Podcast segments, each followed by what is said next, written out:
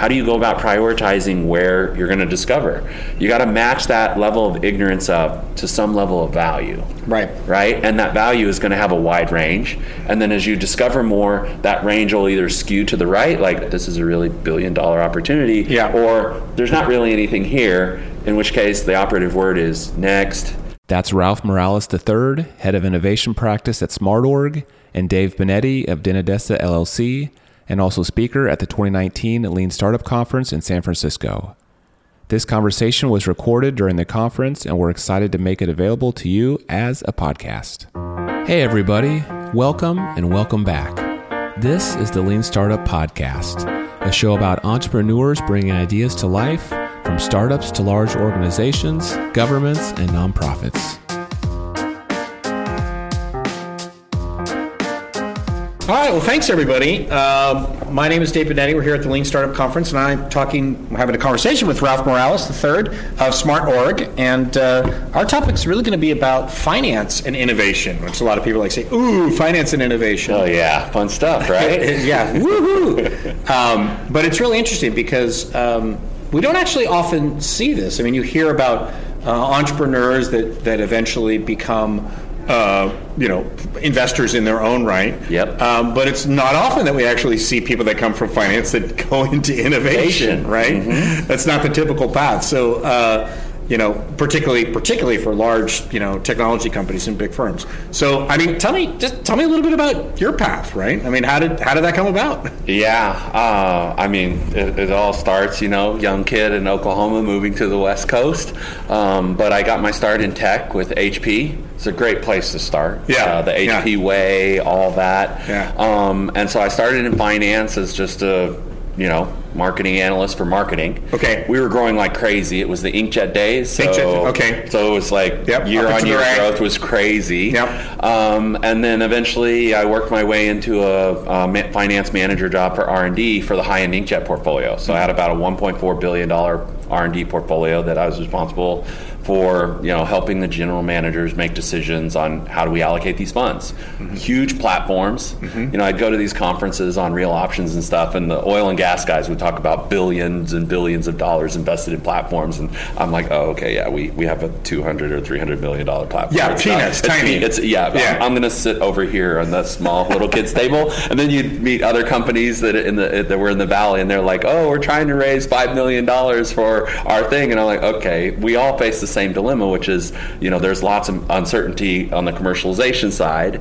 Um, the core business of Inkjet, we kind of knew, okay, we can improve the process and make it stronger, leaner, meaner, faster, all that stuff. So that was. But let, let me build on that. Let me build on that because that I think that's a real key distinction because we we often tend to look at the term innovation Mm-hmm. um, and believe that it's homogenous, and it's not homogenous, right? Nope. You have you have, and we'll just cut it down to the to the broadest categories. Yep, three. Um, yeah, there's Wow. really there's Yep. really three, and I think the person who really developed this most, of course, is Clayton Christensen, Innovator's Mm-hmm. Dilemma. Talk about three main main characteristics, which is sustaining innovation, revolutionary innovation, and disruptive innovation. Yep. And basically, in that order of opportunity and risk, right? Where the sustaining innovation is the things that we do every day to make our product just a little bit better. You got to pay the bills, got payroll, Yep. uh, legal. And then, yep. And then revolutionary, which is okay. There's some technological break, but it still fits within the business model. Yep. So there's huge new opportunity, but I kind of know where it's going to go. Yep. And then, of course, disruptive, which is nobody can tell, nobody can predict, and can destroy your business. So what? So when you're doing your finance, which side of all three? Did you focus on one? How did it work? Yeah, I mean, it starts off with the first one, right? Yeah. We know, you know, we called it TIDGE, thermal inkjet 2.0, 3.0, 4.0, where there was going to be growth. Um, and then I was doing a really good job at that, and they said, hey, we've got this weird and wonderful stuff called new business creation. And that was more of the, let's say, revolutionary. Okay. So we've got skilled people in the house, we've got some intellectual property. Um, let's not make money squirting colored water. Let's make something. Let's make money some other way. Okay. And um, I really relish that because then it's like it wasn't finance like tell me your budget. Can you trim five percent? Yeah. How can we help meet the quarter? It was all about well, how do we architect this in a way where there's a value proposition in what we technically do, and then how are we going to commercialize that? Because this is so novel Yeah. that making a widget, selling a widget, ain't going to cut it, Yeah. right? And a lot of these were B2B plays. Some of them were B2B to B, B2B to C. So they weren't the standard value chain model Yeah. that we were used to. So people start scratching their heads. And what I found was I would just, you know, I have 50% of my job would be like, okay, quarterly, month end reporting, and then doing those types of things and the annual planning cycles. And then the other half of my job was like, this weird thing where I would wake up and it'd be like, wait, today I'm excited to go into work because we're actually, I actually don't know what's going to happen. Right. And Yeah. this whole thing is going to unfold and we're going to be working on this thing or that thing or this thing.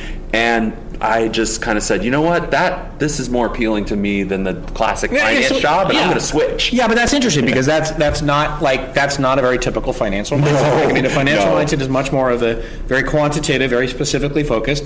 And look, I'm, I'm not saying this in a pejorative sense. Like that no. that is the engine that keeps business running. Mm-hmm. All those profits that they make are able to fund all the cool things that we innovators do. But it's actually kind of interesting. So because because because not a lot of finance people make that change right No. into that type of more That's right. discontinuous, both either revolutionary or disruptive innovation. So, I mean, why? What? What? What about you made it exciting as opposed to? yeah, what is that? Like, I'm one of those. uh, Well, I'm proof that people can change, right? I think 20 years ago, I took Myers Briggs and I was uh, INTJ. Okay. And today, I'm an ENTP. Okay. So people can change. All right. Uh, but I think part of it is just being a curious learner. Like, I grew up in Oklahoma, right? And my dad was a mechanic, so it was always like fixing motors, fixing cars, fixing things, right? And we didn't call them problems; we call them puzzles. My dad always used to say, "Solve the puzzle," right? Pro- People come with problems and they complain, right? Um, people who solve puzzles add value, right? I'm a mechanic. I, people come to me with a puzzle and I solve it. Just so you know, Ralph, I'm going to steal that. I may or, I may, or may not attribute That's you. my, oh, oh wait, grandfather. okay, yeah. Hashtag steal. Yeah, yeah. But uh, just consider that one stolen. And the other thing he would say is, uh, you know, I, I had 20/20 vision. He didn't have really good vision, and so we'd be working on some motor or something. I could hear it, and I'd be like, "Oh, I can't see, you know, some valve or some screw I'm supposed to turn." And he's like, "Well, then you got to feel it. You got to reach back there and feel it." And there's this moment where you're, you're dealing with machinery. Um, you know, some of it's hot and some of it is not. And he's telling you, put your hand back there with the wrench and feel for this screw and turn it like a quarter. And there's this moment where you don't know what's going to happen. Like, am I going to walk away with the third degree burn? And then I get my hand back there, I feel the screw, I manipulate the wrench around, and I turn this thing, and then all of a sudden the idle goes right to where it's supposed to be. Yeah. And he's like, sometimes you can't see it. You got to go. You got to go out there and you got to feel it. Yeah. And so this is, I just, it's just been always a curious learner, right? It's just always been precocious. And then, like I said, I, I started my career at HP. So you have great mentors, right? Yeah. Yeah. And then you've got the HP way where people help one another and everybody's listening and it's just a great company. And so that, you know, career track of going into finance and then them saying, okay, how about this NBC thing? And then why don't you do that full time? They actually had your back for that. That was an amazing place to be. And um, HP was doing really well. Carly was supportive of innovative growth. And so, yeah, and so it was just a sunshine moment for new business innovation. And so I just basically had this moment where I said, okay, um, I don't really feel so excited about that month and close and annual planning process. Let's just switch over. Oh, so so tell me then about your first assignment there, your first innovation assignment within that within that group. Yeah, so of course you join the innovation group, and they're like, "Great, we got the finance guy on our side now. All right, he switched teams. Um, can you help us with the process? You know, how are we going to show? Because we've been entrusted with money. At that time, it was like, let's say, 10, 15 million dollars a year. Um, it's a very small team, uh, scouts and seeds, and it was like, okay, let's craft a process for seed, Series A. What are the metrics that we're going to use for doing investments and the ideas that are brought So a? VC model applied to corporate. a VC model applied to corporate, and we did really well. We have tracking and benchmarking metrics, and and I kind of was like, uh, okay, wait, I'm doing the finance thing, but just now in a different role. And then the, the boss at the time, Rich Duncan, he's like, no, we we want you to get out. Um, because we, we, wanna, we want you to learn how to do this. So little did I know, learn how to do this meant we're going to chuck you into the deep end and we're going to have you help out the life sciences vertical. Okay, just for those that don't know, I, I have a I have a mechanical inclination, but I know nothing about life sciences, biotech, any of that. Okay. Um, and so they're like, look, we do precision dispense with our technology. There's this space for drug dis- for drug delivery, drug discovery Within the industry. Within Yeah. with it, using our technology within this industry. Good luck. I'm like, uh, uh, do I get a life jacket? Is there a dinghy or something that comes with it? Nope, nope, nope. All that, all those numbers you put together and that process you came up with, yep, that's you going through the course. Yeah. Right. So the good news is I kind of knew where all the obstacles were and what the metrics would be, um, and so you know I, I basically embraced it. So I, so I, but I'd like to build on that because I think that um, I actually have an hypothesis that that will be helpful. That will be terrible for sustaining innovation. Yes. For that- sustaining, yeah. it would it would make Yeah, it would make your life like, very wasting difficult." time. but for revolutionary and disruptive, I actually think it's an advantage. And the reason I think it's an advantage is because when you when you are working from the perspective of things that are discontinuous, is that a word? Mm-hmm. Yeah. Uh, and uh, you you can't your the experience that you bring to the table is counterproductive Mm-hmm. because it tells you all the things, all that domain experience tells you all the reasons why it won't work. Yeah. And you have to be stupid and ignorant to, to believe that that idea that's actually going to be successful. Mm-hmm. Nobody would look at a, a, a, a real massive opportunity. Like I, I just remember the. The, the, the Intuit, no one will, uh, and, and, and Mint.com, no one will ever give you your bank passwords or, or, or Brian Chesky. Like, no one will ever let you into your house uh, with Airbnb. And it took somebody that was too stupid and ignorant of the existing domain to be able to create those opportunities for discontinuity. Yeah. And did that turn out to be your experience? It was. Um, so when we were managing, it it was. So the sum of all your experiences prepare you for the moment you're in right now. Right. And when we were dealing with all that uncertainty in that billion dollar portfolio, we would talk about uncertainty, right? There's a low band and a high band. And it wasn't, you know, I'm smart, you're smart, I'm more right, you're more right. What was more important when you're dealing with uncertainty is why right? Okay, you think that you think the price is going to be 100. I think the price is going to be 10. Mm-hmm. We can pull out our brains and bash them against each other, or you can say, "Here's why I think it's going to be 100." Mm-hmm. I can say, "Here's why I think it's going to be 10." And then let's put that in the value model as a range, and then move on to the next assumption and the next assumption. And then let's run a simulation across all those assumptions and find out if the one we're arguing over really even drives value. Right. If it doesn't drive value, then you can win. It's okay. I'm going to go work on the high value stuff if that's Right. okay. Right? And so when we're doing new business creation, there's tons of uncertainty. Yeah. So then that framework of talking about, okay, what is it that we don't know? Yeah. And and and in and something I learned, you brought up this word ignorance, and I, I I've kind of stumbled upon this for innovators is there's a spectrum of ignorance where there's total speculation. Yes. There's fog, you know there's a rock out there, it's an unknown unknown, right? Yes. And so that has to be discovered. But the uncertainty principle would say, okay, it's somewhere between 110, I know is the answer. I'm not sure exactly where, if it's closer to 20 or 80, but it's the answer is discoverable. And so I need to validate it or I need to specify the hypothesis and go discover it. And then there's stuff that's like understood, like manufacturing costs will be $14.25 plus Yeah. or minus 15 cents and shipping from Shenzhen. Yeah. We know this, right? In those cases, you just manage it, right? There's not really a lot that needs to be discovered. You just need to stay on top of it.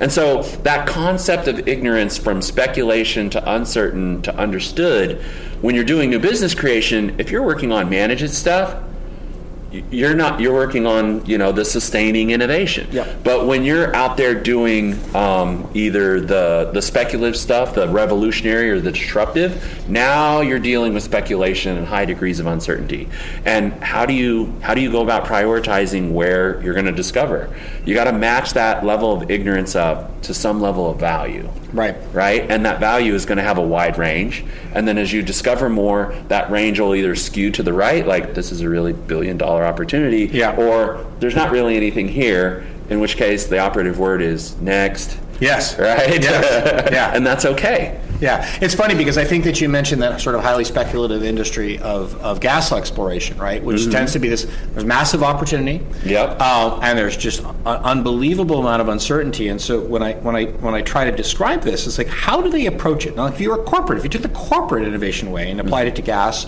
then what you would do is you would conduct a really extensive analysis. You'd get out all your maps and you'd conduct your mm-hmm. surveys and you Yeah, you'd more do all- data. more data, more, More data, data. more data. Yeah. and then you would go mm-hmm. build a ten million dollar rig mm-hmm. over there, and it would either succeed or fail based on the rig that you bought. Yep. But what do they do? Well, they don't actually do that. No. No, what do they do? They take wildcatting. And so Yes. they take really small, Little portable drills. rigs, Little right? drills. That couldn't produce a million dollars of revenue if they tried, but they're Nope. very cheap and there's lots of them.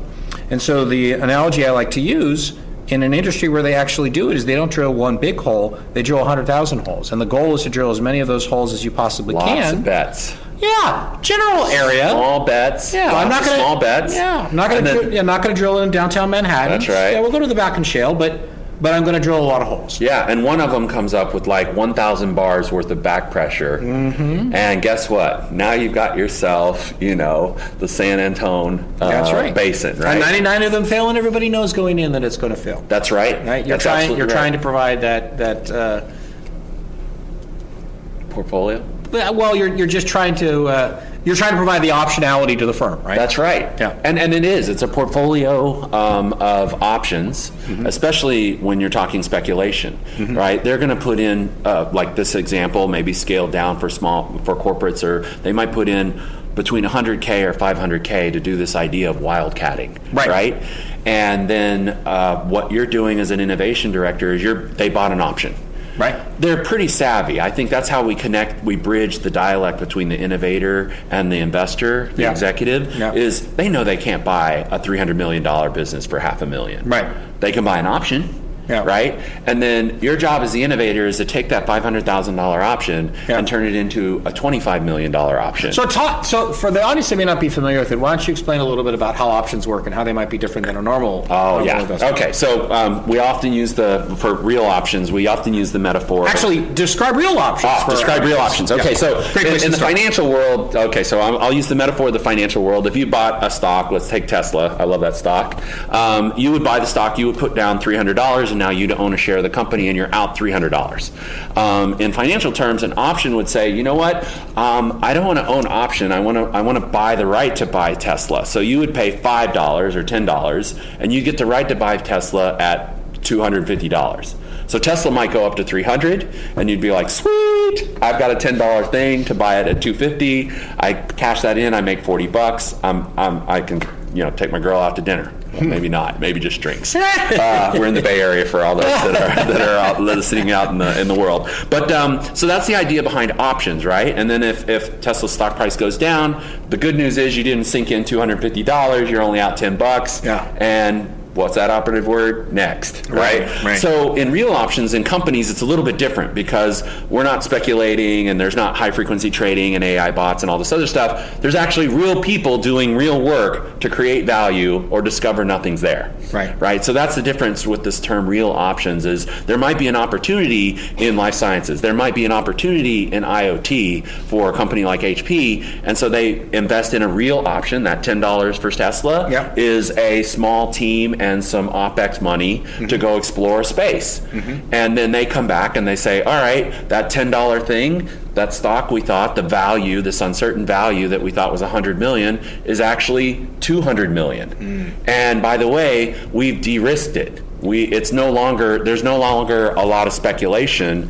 It's um, it's more uncertain. Right. And for a little more money in an option, Yeah. I can buy down the ignorance. I can, well, we, we amongst us innovative people, we'd say buy down ignorance. Sure. To an Yeah. executive, you would de-risk something, right? They don't pay you to learn, all right? You already went to MBA school or you got your certificate at Lean Startup, so they don't pay for your education. They pay for results, right? right, right. So we're de-risking things and we're creating opportunities for growth. Okay. Right. So why why would you use an option type approach? I mean, what is the advantage? What is what is the purpose of an option? Whether you're a wildcatter or whether it's insurance or whether it's the type of thing that you're talking about. It's all about the probability of success. Mm-hmm. So the, the point here is if you had $250, you could buy one stock and you hope. Right. There's a book, Hope is Not a Strategy. Yes. Well, the better thing when there's high degrees of speculation of uncertainty, Yeah. what you'd rather buy is 15 projects at $10. Yes. Save 100 bucks in your pocket so that when the stock that pops comes along, Yes. you've got the money to plow in. And so you want to basically, you don't want to bet on who might be the winner. Hmm. You want to bet on the fight.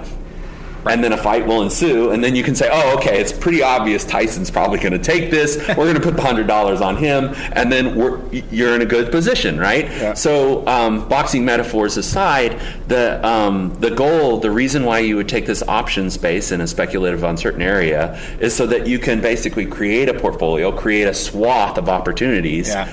Discover which ones are good and which ones aren't. And then when the when the good ones pop forward when the team comes forward and says oh my gosh this we found gold. We've got a decacorn we've got a unicorn opportunity.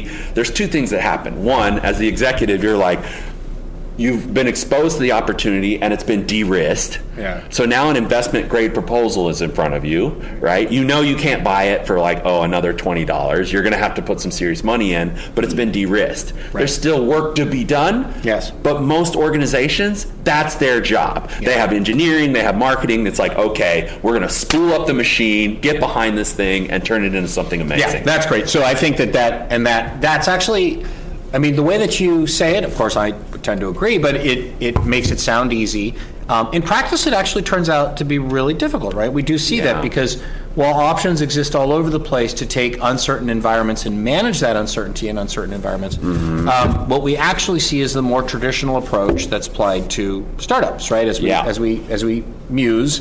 Like startups are not little versions of big companies, and yet No. again and again, again and again, we see that, and uh, and yet this sort of option approach is trying to say, look, we're building in the uncertainty. Uh, we want to get a lot of shots to get the answer right because we're not certain it'll be Yep. the right answer. Um, and of course, what we find a lot is that that there's this interesting psychological phenomenon where people can actually know that an answer is wrong, but if it's delivered with certainty, they'll believe it Yes. Even though they know it's wrong. Is that is that? Do you find that strange? I'm a behavioral econ- uh, economist by, by I do, but you know, a It's lot of the thing, a lot. It is interesting, but a lot of the things that we fight in in, in lean startup is you know risk aversion, uh, is um, uh, is uh, uh, confirmation bias, Mm-hmm. and uh, a lot of these things with this this other thing that people would prefer certainty to uncertainty, even when they know the answer is wrong, which to me is. I think, it, as you would, as you, as you and I both know, as we move into this space, that's sort of what drives us. But that to me is crazy. When you, but when you're, th- but how? So how? So let me. I guess what this is. We have a game. I, I, I, this is interesting because Okay. uh, we find this as well, and I have a wasted youth playing Dungeons and Dragons. So Ah, gosh. you've got twenty-sided die, eight-sided die, twelve-sided die. Exactly. Yes. Like yeah, okay. So Got some we have a in the game. audience yeah, yeah, exactly. There's some guys over there going, yeah, eighth level paladin. Yeah, I feel you. so uh, we actually have a game, Uh-huh. and uh, we take out the dice, and um, we basically say, hey, you're going to roll this dice to decide if the project is successful or not. Right. And then you're going to roll a six-sided dice for bread and butter, Uh-huh. right? So it has a potential outcome from one to six. But then these really, uh, this other type of project, which is highly speculative, Mm-hmm. it has a twenty-sided dice.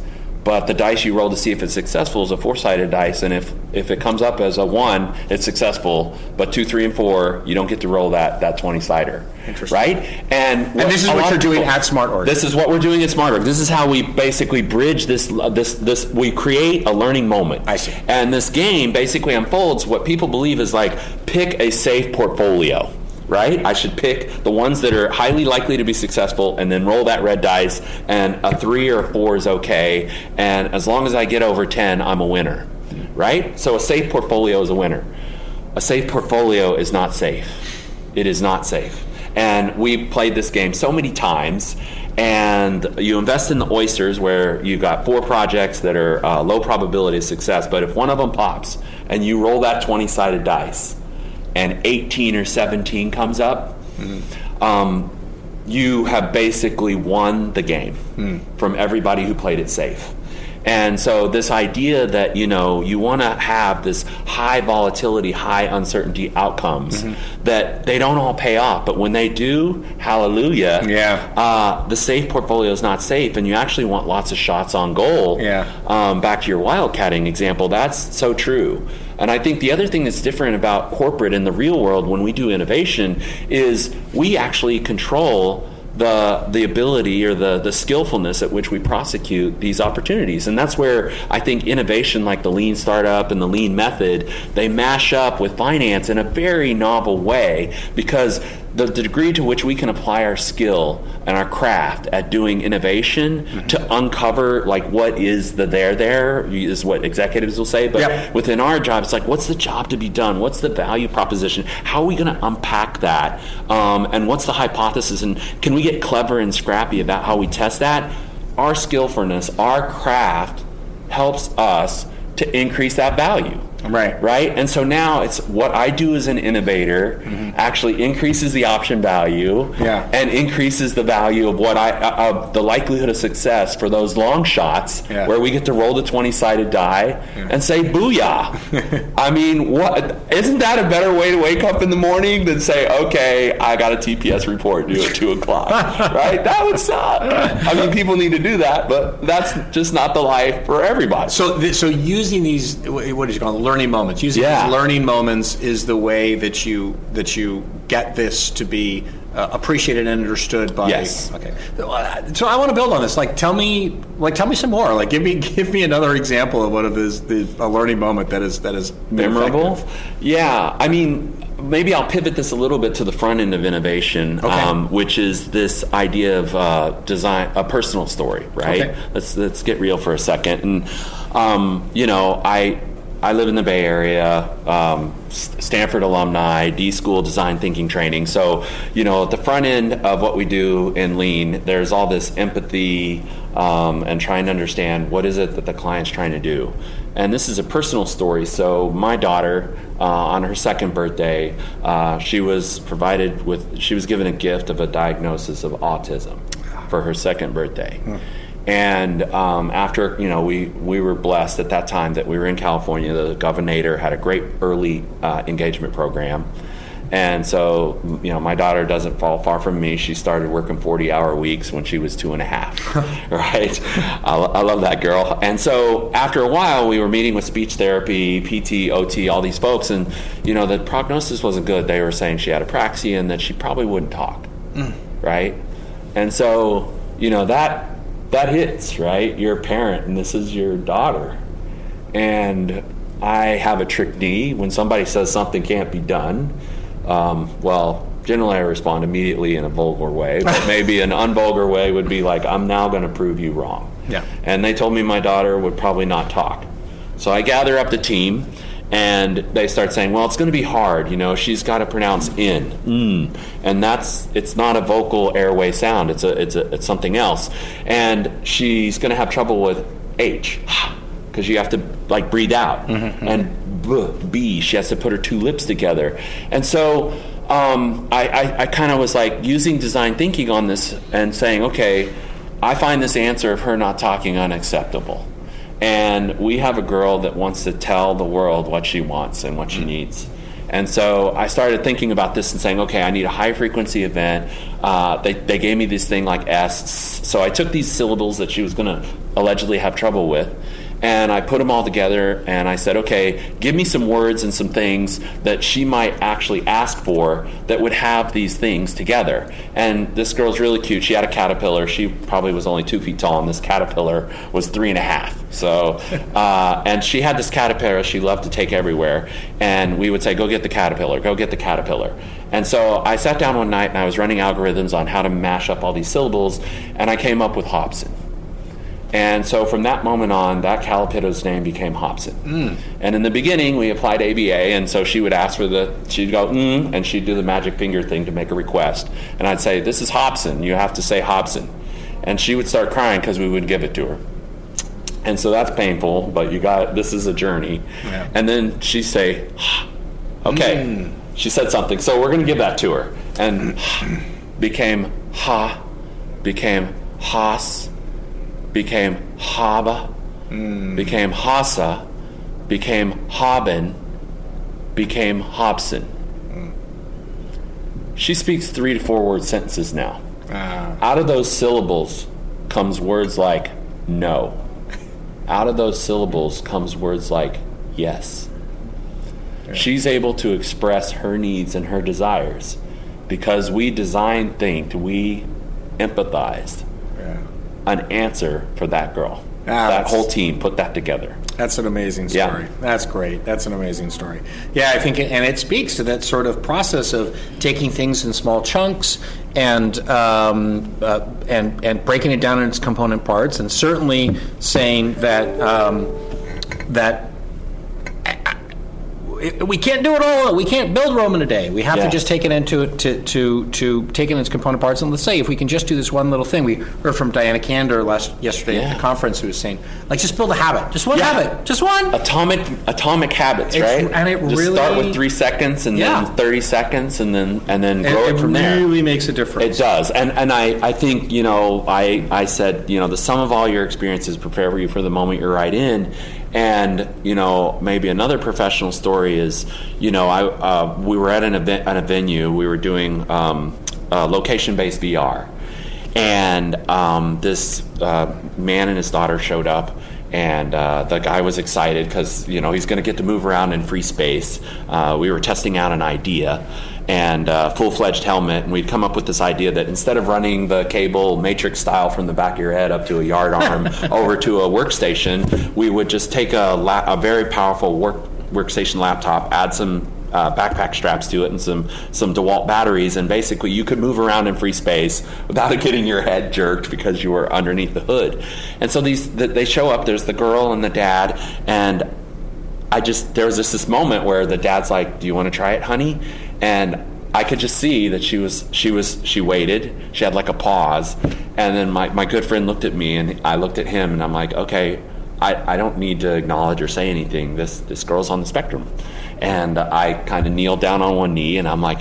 You know, it's actually it's actually pretty exciting in there. Have you do you like cartoons? And she's like, yes very short answers and i'm like would you would you like to play in a cartoon and she's like yes and i'm like okay well why don't we why don't we try some of this stuff on? If i press on your shoulders like that does it hurt? She's like no. I'm like okay what if i cover up your eyes? Does it does it make you feel scared? She's like no. I'm like okay well then let's go play in a cartoon. Yeah. and that girl got to experience a fully immersive VR experience. And if somebody who didn't have my background, my experience was in that moment, they'd be like, okay, so here we go. We're going to put this backpack on you and we're going to put the thing. They Yeah. wouldn't have had that empathy, that Yeah. knowledge um, to deliver that. And I think that ability to kind of understand our customer and have that empathy and understand what is it that they're going through at that moment that's that skill, that's that acumen at the very beginning that allows us to figure out what the job to be done is. What what is the thing that really matters here? Yeah. And then build off of that using the muscle, might, and capability of the rest of the organization we belong to to actually build something even more powerful. Yeah, and that muscle might and, and uh, to the organization that, that you belong to, I think is, you know, it, it, it has its place, right? I mean, the finance people have their place in being able to take these opportunities when they when they're built out and to create large scale systematized processes, right? But in the early stage, when things are uncertain, systemization is exactly what you do not want to do. Systemization is saying this is the way that it's going to be, and we're going to be able to produce a lot of volume out of it. Yep. But it requires at the earliest stages that ability to identify the customer and empathize because nobody knows. Right. Nobody knows. Right, and and that's a, and that's okay because um, a lot of these systems are um, they're exploit. Right, we've heard this diagram of explore versus exploitation, Right. and so the the big company that makes billions of dollars, that's all exploitation. They have they were in the explore phase before when they uncovered this innovation or this disruption, Yeah. and now they are going to milk that sucker for That's all right. the cash flow they can. That's right. Um, and that's that's fair. That's the life cycle that Yeah. things go through. Um, but they also have to realize we're in the explore phase. That doesn't mean there's no discipline, Yeah. right? I think it's SmartOrg, one of the things I've come up with um, that we, we help companies with in, in concert with Lean is this idea that, hey, you can score your hypothesis along ignorance and value and then show executives like, okay, there's this uncertain value. It could be 100 million or 1.4 billion. Yeah. And second of all, I need some resources. Those resources are tied to doing these activities, which are based on these hypotheses. Right. And they go, okay, I see the critical analytical thinking went into this, and there's some logic, discipline. Mm-hmm. And then you score that, and then you say, okay, we're going to go back, and we're going to come back in a design sprint, a cycle, whatever your company's frequency is. And you come back and you say, okay, here has how we de risk this. It used to have a score of a 1,000, and now it has a score of 650. Mm-hmm. We think there's one more, one more sprint, one more cycle, and we can de risk this thing so that it's now an investment grade proposal that you know you can hand over to a division right. or you can if you want to park this off to the side and special fund it great and the benefit of that is that one there's a discipline there like the executives yeah. know oh is this thing getting bigger or smaller? The resources are fairly small, but they're tied to de-risking. And is it ready to hand over and pour, pour jet fuel on, or does right. it still need some more cycles? They, they, they it, it's a process. And when it gets into a regular frequency, like these investment boards, two things happen. One, they can make the decisions on them very quickly, yeah. which is an innovator. That's a nice thing to do. Is say, I'm going to make some resource requests, and they're going to happen really quickly. That's yeah. always a that's a good day for you. And the second thing is the investment boards are typically composed of um, leaders from the divisions that will ultimately absorb them. So instead of the innovators doing something and saying, hey, we came up with this great thing, it's now part of your budget. Yeah. And they say, thanks, thanks, thanks, that's great. I'm now expected to deliver my results. My budget to do that has been decreased by this new project that you've added to it. Thanks a lot. Whereas with this process, they see it coming and they can start to plan and either say, no, we, we think that should be yeah, I, and I think that's right. Yeah, I think that approach is right, and I think that's exactly right. I think that the, the thing that the we're still at the earliest stages of this, right? Where where I would tell an executive, look, you don't want your engineer to produce your promotional activities.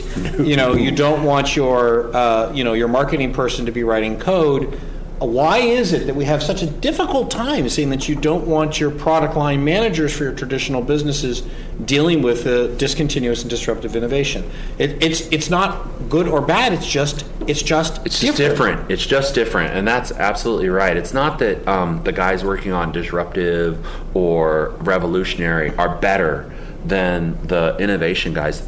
That's if you have that mindset. Anybody out there listening in the world, break that down. Yeah. Because that that is that is toxic. When they're, I mean, it might have worked for jobs with the Mac team and everybody else, yeah. but in most organizations, it is toxic. No, it clearly worked yeah. for them. But the, but again, this is another another cognitive issue. The, the it's survivor bias. Yes. So we see Steve Jobs and we see Mark Zuckerberg and we say, oh yes, well we must follow them because they had the answer all along.